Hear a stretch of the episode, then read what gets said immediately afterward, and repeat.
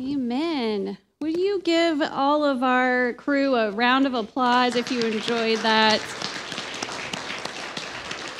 Thank you, Nikki, for orchestrating all of that. Nikki put all of that together and she did a wonderful job. So, thank you, Nikki. Kiddos, you did a great job. Listen, I said earlier, it's not a Christmas program if it's not a little wonky and chaotic, right? Like, that's what makes it so great. Um, it just reminds me that nothing is neat and tidy. Everything's a little messy sometimes, especially with the littlest ones. But what a beautiful reminder that God meets us in the middle of that mess, and it's a blessing, anyways. Um, so, great job, you guys. That was so lovely. Thank you all so much. All right, I know you've been up and down a lot, but your body is going to thank you. So, I'm going to invite you to stand one more time for the reading for today from Psalm 85. Hear the word of the Lord. You, Lord, showed favor to your land you restored the fortunes of Jacob. You forgave the iniquity of your people, and you covered all their sins. You set aside all your wrath and turned from your fierce anger. Restore us again, God our Savior, and put away your displeasure toward us. Will you be angry with us forever? Will you prolong your anger through all generations? Will you not revive us again that your people may rejoice in you? Show us your unfailing love, Lord, and grant us your salvation. I will listen to what God the Lord says. He promises peace to his people, his faithful servants, but let them not turn to folly. Surely his salvation is near those who fear him, that his glory may dwell in our land. Love and faithfulness meet together. Righteousness and peace kiss each other. Faithfulness springs forth from the earth, and righteousness looks down from heaven. The Lord will indeed give what is good, and our land will yield its harvest. Righteousness goes before him and prepares the way for his steps. This is the word of God for the people of God. Can you say thanks be to God? Thanks be to God. You may be seated.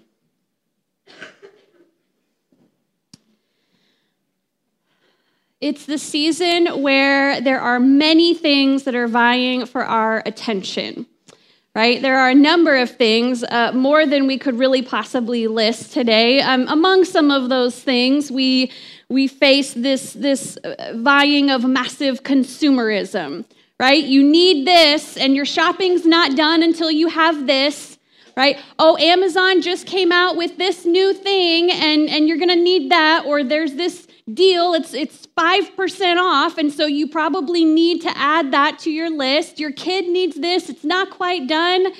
And, and we just kind of see that all the way up until Christmas Day. Uh, commercialism, constantly vying for our attention. You want to throw an ugly sweater party? We have every ugly sweater accessory you need, down to the little paper ugly sweater that you can put on your straw. We have everything you need. We want you to have the best ugly sweater party, so buy every little last detail and accessory to make it great. Then you will be fulfilled at Christmas time, right? We vying for our attention is that familiar nostalgia that we want to feel this time of year, many of us, those warm and fuzzy feelings. And you might say, well, what's wrong with that? What's wrong with that is we've commercialized that too, right? You need to buy this trinket or this sweatshirt or this item that reminds you of your childhood, that reminds you of, of the nostalgia of Christmas past. You need these things, and then your heart will be complete at Christmas time. Among all of the things vying for our attention this time of year is one of my absolute favorites the Hallmark Channel and cheesy Christmas movies.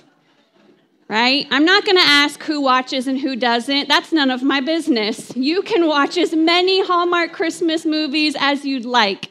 You can eat all the Christmas treats while you're watching the same plot play out time and time again with different colored hair characters.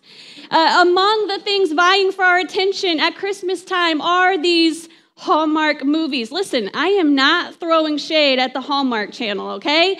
I enjoy a cheesy Christmas flick every now and again. I'm not judging you, I have no issues with it. But my goodness, I can't help but feel at the end of one of these movies just this gaping hole in my life because I didn't save my small town. I'm not a big city girl that can go back home and make everything right again. I don't have the right words to say at the family Christmas dinner and everybody's happy and fine and we're all smiling as the camera slowly goes away. And even though I'm happily married, these movies have a way of making you say, Why? Why don't you do this? Why don't you orchestrate a snowstorm in 70 degree weather so that I can be happy and fulfilled at Christmas time? What is wrong with you? Right? Somehow these, these movies have this magical power to make you walk away feeling a gaping hole in your life of some kind. These are some of the things vying for our attention at Christmas time. Listen, for real, I don't have a problem with these movies. I do just wonder if the Hallmark Channel is trying to sell us a very particular kind of love, a very particular kind of experience, one that could leave us severely lacking when the movie is over right? And, and, I wonder what, what is the purpose of these movies? What do they aim to teach us about love? And you're like, nothing. It's just entertainment at Christmas time. That's all it is, right? But I do wonder as I'm thinking about love, our theme today, this is what comes to mind as I'm thinking about love at Christmas time. I'm thinking about these movies. See, they're doing a really good job or a really poor job. I don't even know anymore. But the kind of love that we're talking about today on the second Sunday of Advent, friends, I'm here to tell you it is not a hallmark kind of love. I, spoiler alert, I'm so sorry to let you down. It's not a hallmark kind of love. The kind of love that we're talking about today is a much messier kind of love. It's a love that, that is, is so messy. I mean, have you really paid attention to the Christmas story? Have you really uh, paid attention to the details that we read as we read about Jesus' lineage and all the people involved in his history? And, and have you ever really thought about the messiness of this divine conception on Mary and Joseph and their family? This is a messy story. It's perfect and beautiful, but it's messy it's honest, right? This is an honest kind of Advent, which is part of what makes it so messy. Last week, we talked about our honesty to God seen in our lamenting, that there is room for honest lamenting, that God welcomes our honest lamenting, and it's messy. When we look at the themes of love during Advent, we see a very different kind of love. It's not the kind of love that's portrayed in Hallmark movies. And, friends, can I also say, let me add to that, that we rarely see the kind of love that we're going to talk about today in our relationships with each other. It's so divine that even then we rarely see this kind of love in our relationships with others. So, speaking of messy, again, last week we talked about lament. And last week we talked about how lamenting is begging God to listen. That part of our lamenting, part of our honest cries before God about our heartache, about our devastating experiences, about our sadness, our sorrow, our suffering, our pain, Part of our lamenting is begging God to listen. It's saying, God, are you there? Can you hear me? God, do you hear the cries of my heart? I am begging you. Some people might even be demanding God to listen. And today's psalm that we read in 85, Psalm 85, it's also considered a lament but it's a lament that is deeply rooted and centered in God's faithfulness and never ending love. In this psalm, we see this call of the community, of those who are crying out to God. We see this call for God to remember who God is in this covenant. There's this call for God to proclaim his faithfulness once again. And if you notice, similar to last week, there are questions that are being asked of God, right? Did you pick up on those questions? Read it again. There are these questions that are being asked of God or to God, directed towards God. But here's what's a little bit different and interesting about these questions versus last week's questions. Last week we were begging God to listen. We were we were crying out to God saying, "God, are you there? What do you have to say for yourself?" In a way, if we're being really honest, these questions are questions that require us to do the listening. There is a time and a place for asking the questions of God. He welcomes that. He can handle our questions. But there are also times, there is a time for us to ask questions of, to God of ourselves, about ourselves, and we are the ones who have to do the listening.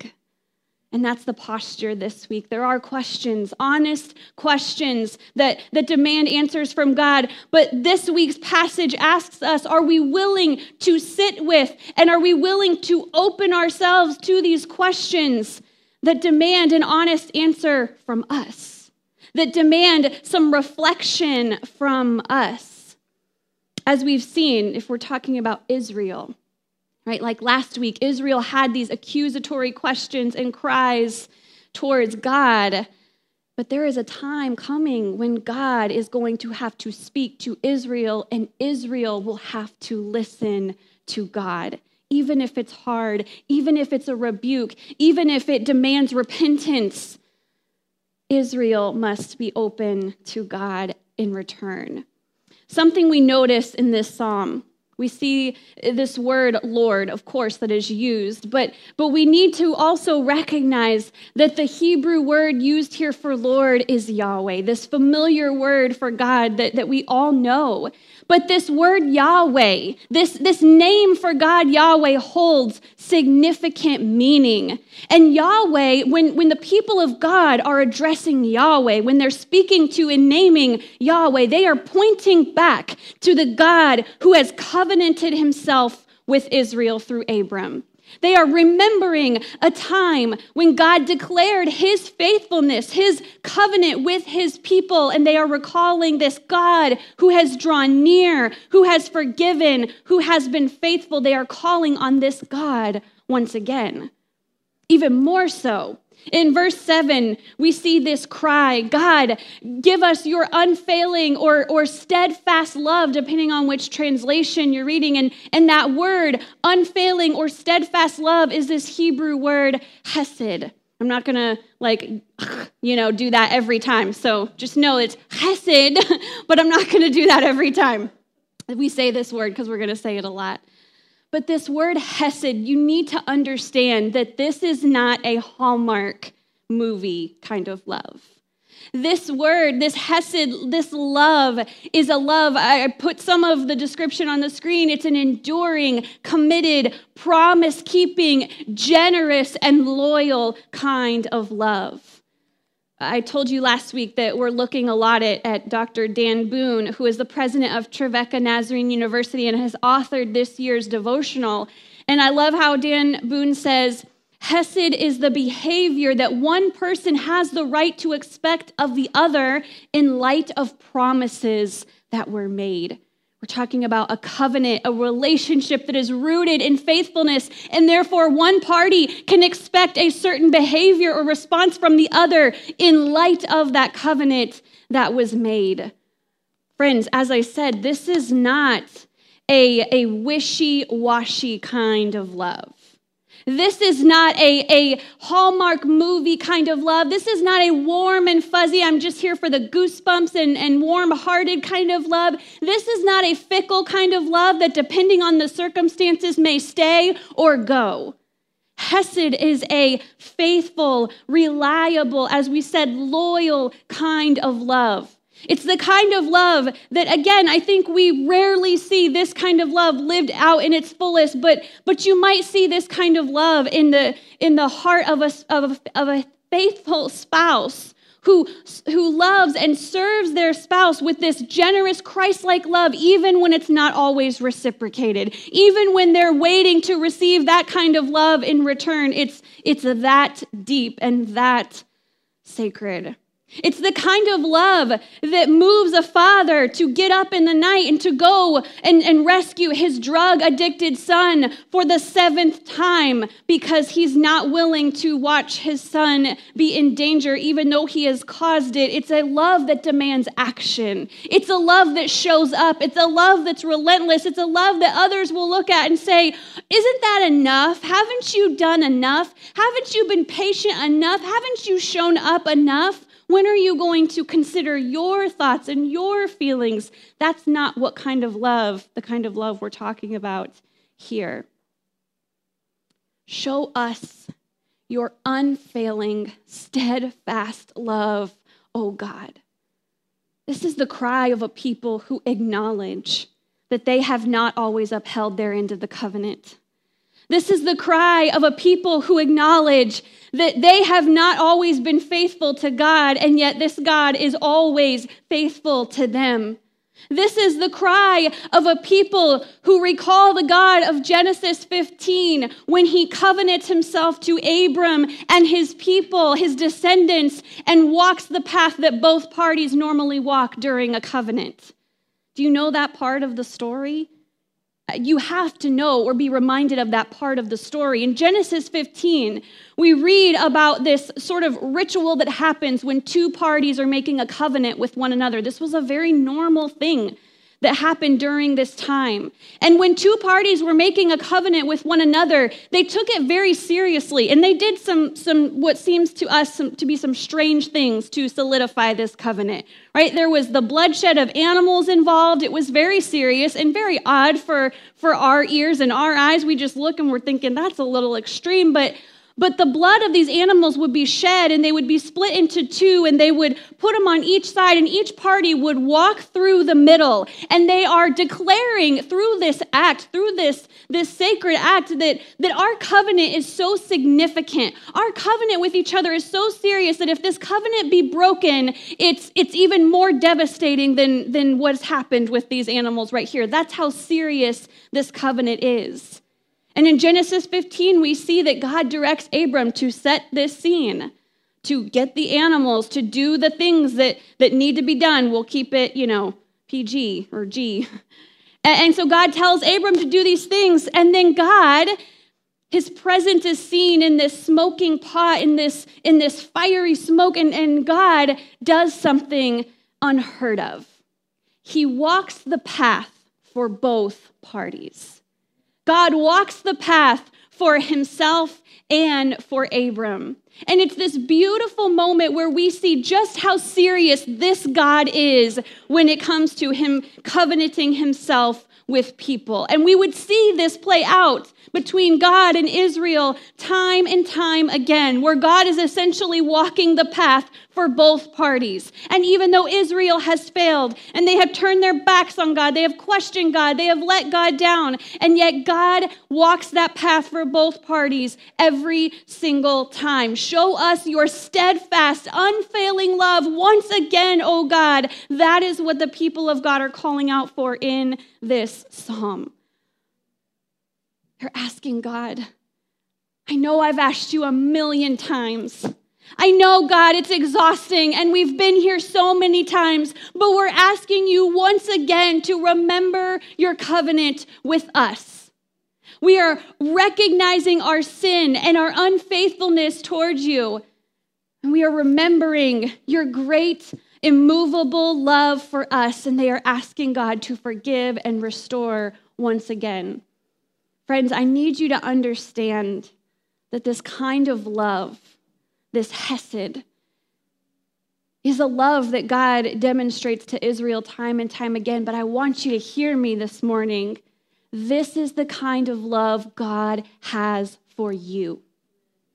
This is the kind of love that God has for us that's made available to us today. This is the kind of love that we celebrate on the second Sunday of Advent. That even though we have broken the relationship many times. We have broken this covenant with God many times. We have let God down. We have doubted Him. We have turned our back on Him. We have questioned Him so many times. We have questioned His love, His faithfulness, His presence, His ability to do what He says He will do. We have been angry with Him. And yet, this is the kind of love that continues to show up for us, even in the midst of our questions and our turning away from God. And listen, I want to say that it's really easy to question just how loving this God is when we don't really ever experience a love of this depth in our relationships with others, right? We're human. We're it's messy. We we let each other down. Like we cannot expect anyone to live up to to this level, although with God, all things are possible. And so somehow we see this kind of love play out. But, but so often we do not receive this kind of love in our relationships, and that plays into how we view God, right? If you've been abandoned, if you have been let down, if your heart has been broken, if someone you loved has left you, if someone you love has abused you and hurt you, it's easy to put that on God and say, God, I can't. It's easy to project onto God the bad or negative human experiences we have had. We project our unworthiness, our abandonment, our traumas onto God. And yet, Advent is a time to reflect and to remember the Hesed of God the Hesed of God, a love so immense, so intense that God took on flesh and became human and made his dwelling among us, lived among us, showed us what it looks like to love, showed us what it looks like to show up, and ultimately laid down his life in love for us. This is the love that we celebrate during the season of Advent. This is the, the heart of God as seen in the Christmas story. Friends, God's love is abiding and faithful. You can count on Him and His love for you. You don't have to question His love for you. He is faithful, His love is never ending. And friends, it's greater. This gift of God's love is greater than any gift you can receive. Like, don't go out this season and look for this love anywhere else. You will be let down time and time again.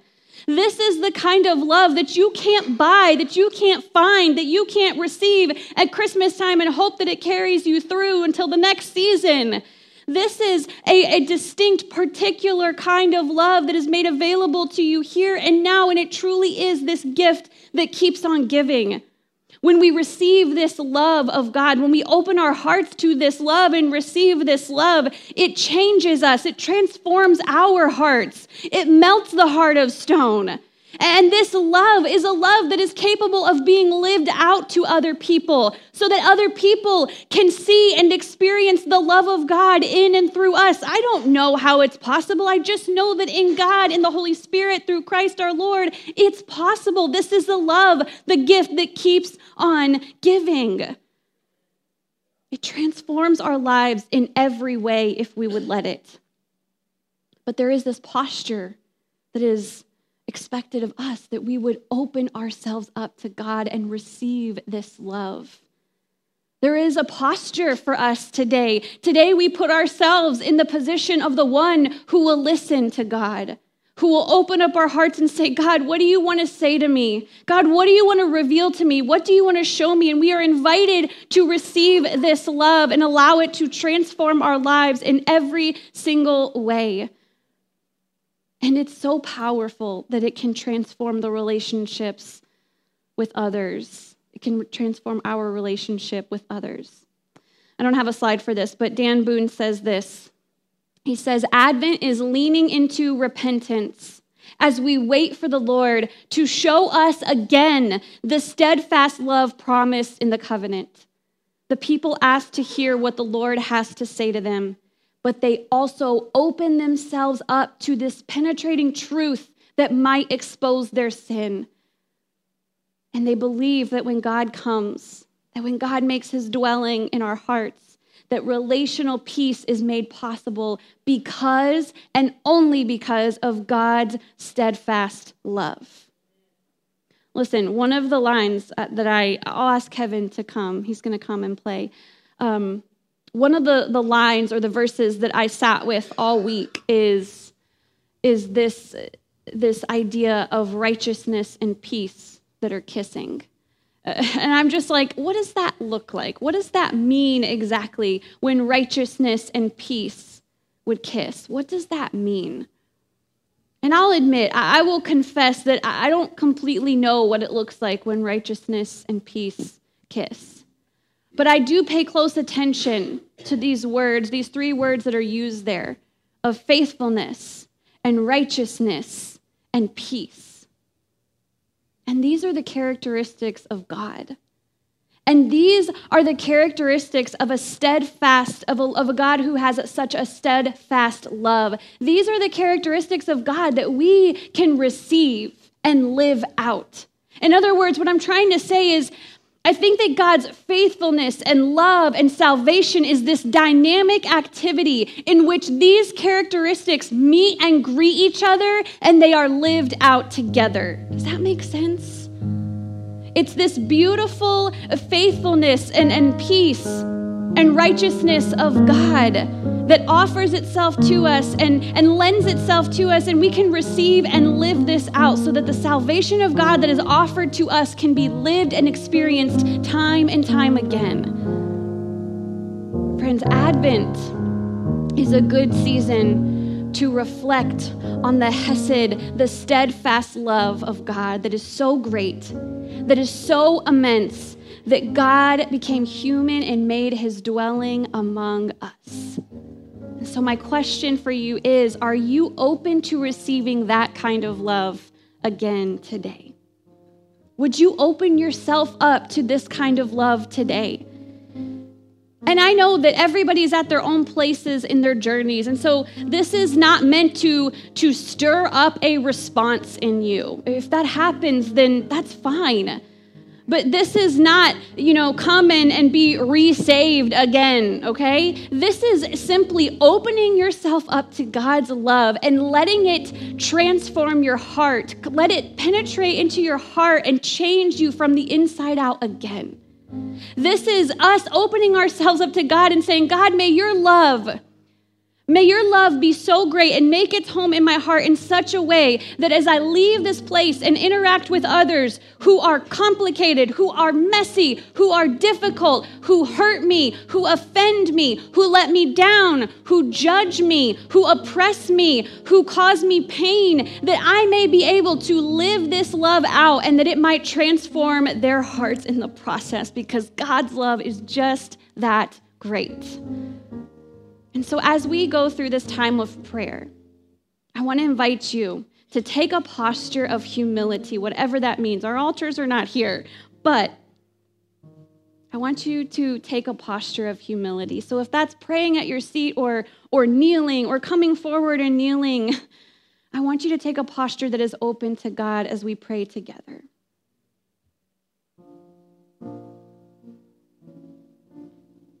May we create space for the God of the universe, for the God of all creation, to make himself known, to make his love known to us again.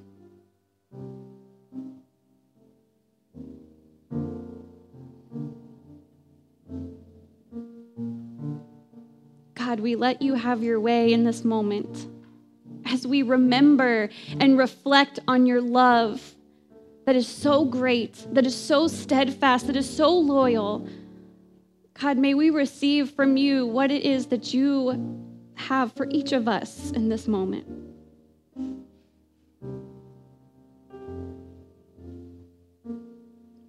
God, I don't want to dictate what you might say. It's impossible to know what you might say to each person. And so I invite you, Holy Spirit, to make your voice known Make your presence known to us. Would you speak to our hearts in such a real and distinct way in this moment if we are open?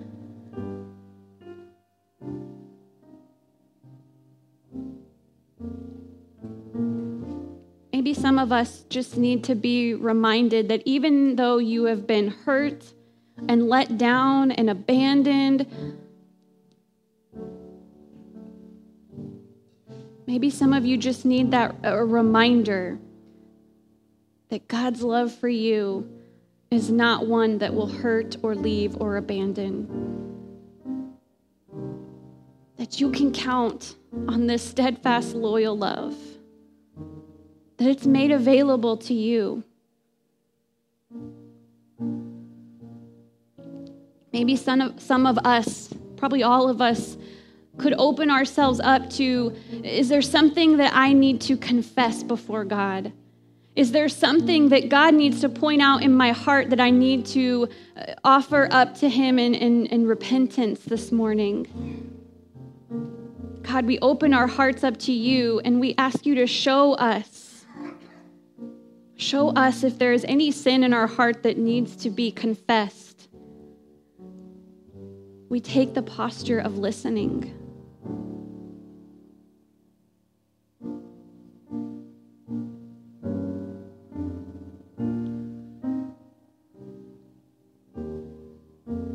God, forgive us for the ways that we have not demonstrated this kind of love. Forgive us, God, for when we have hurt others or caused them pain.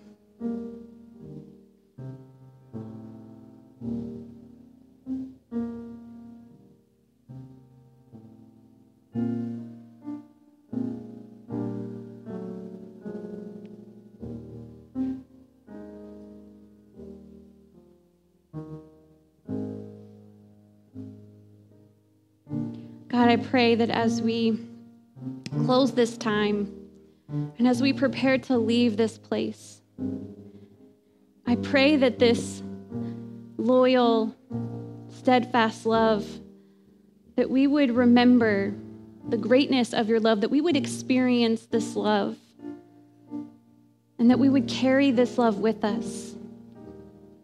God, we thank you that you are a God who listens to our cries. You are a God who listens to our honest and messy laments. But God, we, today we also thank you that you are a God that even in the midst of our mess and our sin and our failures, our, our unfaithfulness, that God, we can take the posture of listening and openness and we can receive a word, your word, we can receive forgiveness and restoration and redemption. We thank you for being a God that is big enough for both of these realities. And we thank you, God, for this love, this love that is so great. May this be the love that we search for this season. May this be the love that we grasp and, and, and that we hold to tightly this season. All the other things are great and fine and, and, and joys to celebrate during this season. But God, may this love be what, what truly matters most to us seeking and sharing this love. And God, we thank you for your faithfulness. We thank you for your faithfulness. And we pray that you would go with us as we leave this place and that we would remain faithful to you. And we pray this in the name of God our Father, and Christ the Son, and the Holy Spirit. And all God's people said, Amen and amen. Would you stand with me this morning? This may be a record time. It's 11:35. How do you like that for a 20 minute sermon? Maybe. I don't even know. But this is record time, so I just had to note that.